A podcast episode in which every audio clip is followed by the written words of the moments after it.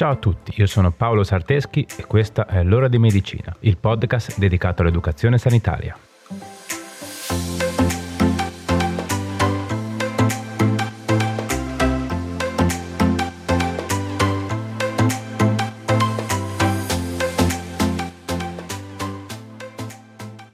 Ciao a tutti e bentornati. Questa settimana parliamo di una rara patologia ereditaria, chiamata malattia di Wilson. I disturbi genetici di questa patologia compromettono il trasporto del rame all'interno del nostro sangue e quindi la sua secrezione da parte della bile, con conseguente accumulo nei vari tessuti dell'organismo. Tranquilli, eh, tra poco poi vi spiego tutto più chiaramente. Quindi i sintomi e le complicanze di questa patologia sono legate ad un accumulo di rame all'interno del fegato, cervello, occhi, eccetera. Ok, ma magari qualcuno si starà chiedendo, ma che cavolo ci fa il rame all'interno del nostro sangue? Beh, dovete sapere che il rame è un micronutriente molto importante per la salute di piante, animali e anche per l'uomo. È indispensabile nello sviluppo e nel mantenimento delle nostre ossa, dei tessuti connettivi, del cervello, del cuore e di altri organi. È anche coinvolto nel metabolismo del colesterolo, del glucosio, dell'assorbimento del ferro nella formazione dei globuli rossi e gioca un ruolo importante anche per la stimolazione del nostro sistema immunitario. Ok, quindi abbiamo visto che il rame è un micronutriente molto importante per la nostra salute. E come ci arriva nel nostro organismo? Beh, tramite il cibo. Infatti, il fabbisogno di rame dell'organismo deve essere assunto con la dieta. Il rame si trova all'interno di numerose sostanze. I cibi che ne contengono di più sono i frutti di mare, la carne, i cereali, i legumi, il cioccolato, la frutta secca e il frumento. Ma anche l'acqua che beviamo contiene rame. Infatti possiamo assumere circa il 20-25% del nostro fabbisogno di rame solo dall'acqua. Diciamo in generale che per soddisfare il fabbisogno giornaliero di rame, a qualsiasi età, è sufficiente un'alimentazione sana ed equilibrata. Ok, dai, breve excursus sul micronutriente protagonista della puntata, fatto. Ma torniamo all'argomento della puntata di oggi, ovvero la patologia responsabile del suo accumulo.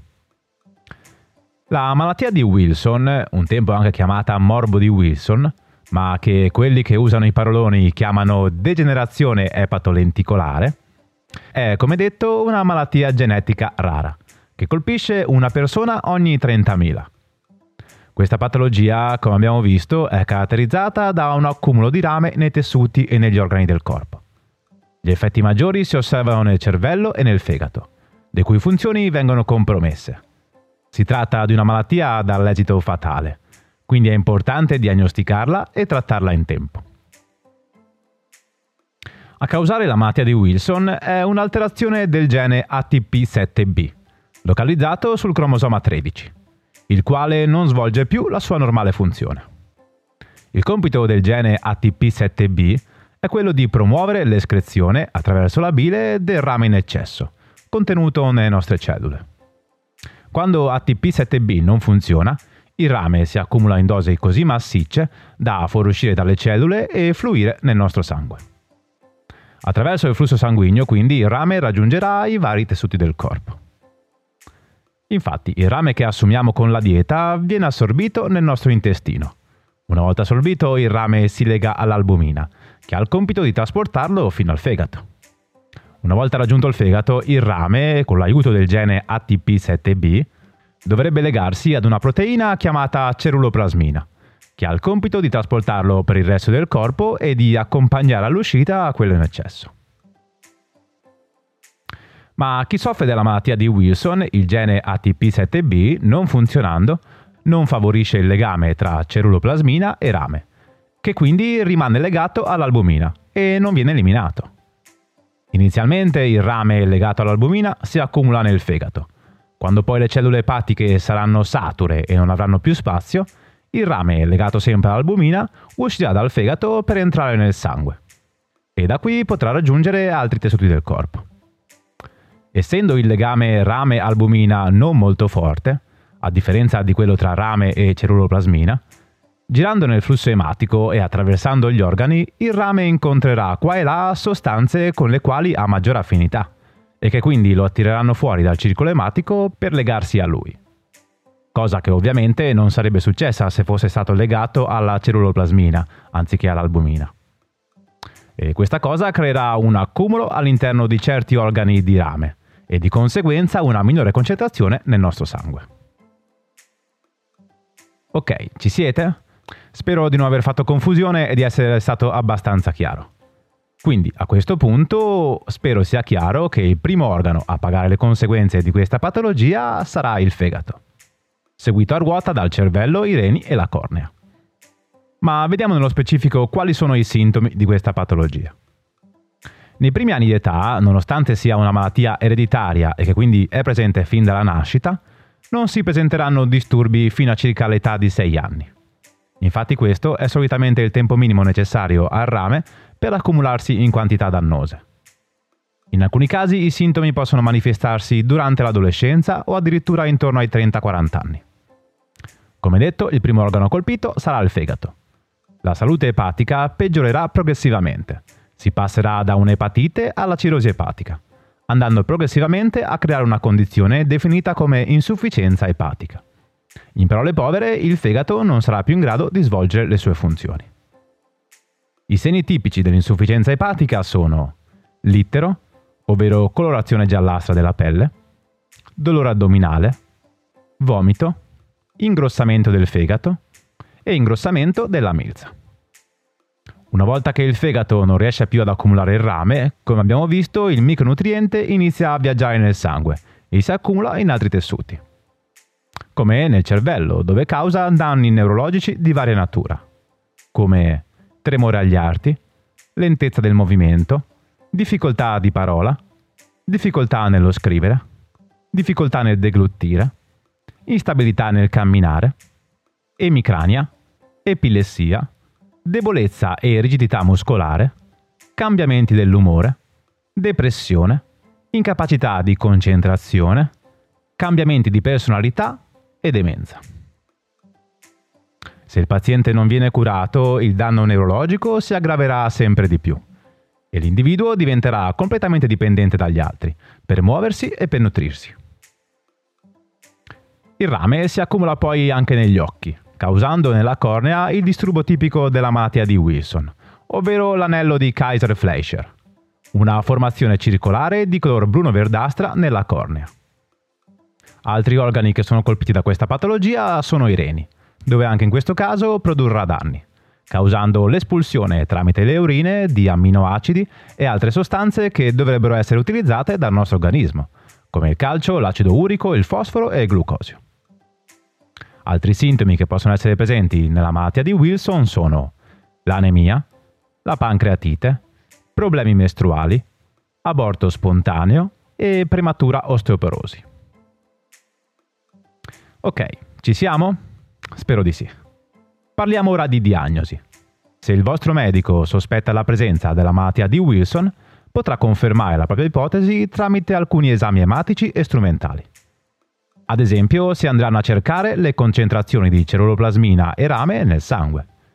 Livelli inferiori al normale potrebbero indicare la presenza della patologia. Sempre tramite un esame del sangue si può indagare sulle funzioni epatiche e renali, per accertarsi che funzionino come dovrebbero e se l'eventuale patologia ha già iniziato a fare danni. Altri esami diagnostici utili ad indagare la presenza della patologia sono un esame optometrico, ovvero dall'oculista, per riscontrare la presenza dell'anello di Kaiser-Fleischer, biopsia del fegato, per misurare il contenuto di rame nelle cellule epatiche, utile anche per valutare lo stato di cirrosi, una risonanza magnetica cerebrale, per valutare lo stato del cervello, e un test genetico del DNA, perché ricordiamo che questa è una patologia di carattere ereditario. La presenza contemporanea di anello di Kaiser-Fleischer, segni di cirrosi epatica e lesione del nucleo lenticolare, ovvero la zona del cervello colpita dall'accumulo di rame, non lasciano dubbi sulla diagnosi. Ok, a diagnosi fatta è indispensabile iniziare subito un percorso terapeutico. Infatti, se non trattata, la malattia di Wilson è fatale. Come abbiamo già visto, se non controllato, l'eccessivo accumulo di rame porterà ad un progressivo peggioramento delle condizioni dell'individuo. Ed in assenza di un trattamento specifico, i danni al fegato e al cervello possono essere irreversibili. La morte può sopraggiungere anche dopo un paio di anni dalla comparsa dei sintomi. La terapia per la malattia di Wilson consiste nel ridurre i depositi di rame nel fegato, che è il passo più importante per salvare la vita del paziente. I depositi di rame nel fegato possono essere ridotti con la somministrazione di farmaci in grado di legare il rame assunto con la dieta e deviarlo verso i reni per espellerlo. Questi farmaci dovranno essere assunti per tutta la vita per tenere il fegato libero dall'eccesso di rame. Controllare l'assorbimento di rame a livello dell'intestino attraverso l'assunzione di zinco. Questo tipo di trattamento è utile soprattutto nelle prime fasi della patologia ridurre l'introduzione di rame assunto con la dieta, cercando di mantenere una dieta povera di rame, e nel caso che questi trattamenti non siano sufficienti a tenere a bada la patologia e nel caso di presenza di danni epatici irreversibili, si dovrà ricorrere al trapianto di fegato. Ok, bene, per la parte teorica spero sia tutto chiaro. Passiamo ora a qualche consiglio pratico. Pronti?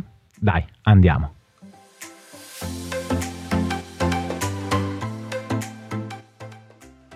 1. Come abbiamo detto, la malattia di Wilson è di tipo ereditario, quindi si trasmette dai geni dei propri genitori. È di tipo autosomico recessivo, il che significa che l'allele mutato portatore della malattia è recessivo rispetto a quello sano e la patologia si manifesta solo se si presentano entrambi gli alleli mutati. In parole povere, per sviluppare la patologia si deve ereditare un allele mutato da entrambi i genitori. Se se ne eredita solo uno, si sarà portatori sani della malattia. Quindi si potrà passare l'allele mutato al proprio figlio o figlia, che potrà presentare la malattia se il vostro partner è anch'esso portatore sano o malato. Quindi 2. Se nella tua famiglia è presente una persona affetta dalla malattia di Wilson, un fratello, un genitore, un cugino, l'esame di screening è fortemente indicato. Come abbiamo visto, in questo caso è fondamentale riconoscere e trattare la patologia il prima possibile. Il test di screening consiste nella ricerca dei segni tipici dell'accumulo di rame nell'organismo. Lo screening andrà effettuato non prima del primo anno di età, perché i livelli di ceruloplasmina sono bassi durante i primi mesi di vita. I bambini di età superiore ai 6 anni, con storia familiare per malattia di Wilson ed un test di screening negativo, dovranno essere rivalutati nuovamente dopo 5-10 anni. 3. Se ti hanno diagnosticato la malattia di Wilson, sarai sicuramente seguito e preso in carico da un team multidisciplinare, che sarà in grado di consigliarti la dieta giusta da seguire. In ogni caso, come detto nelle prime fasi, è consigliata l'assunzione di zinco, che riduce l'assorbimento del rame da parte dell'intestino, ed una dieta povera di rame. I cibi ricchi di rame da limitare in questo caso sono noci, fegato, funghi, cioccolata e frutti di mare. 4.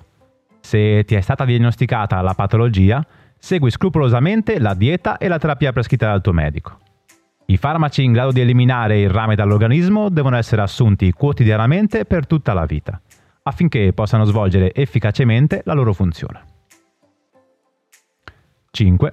Se ti è stata diagnosticata la patologia, non trascurare il lato emotivo.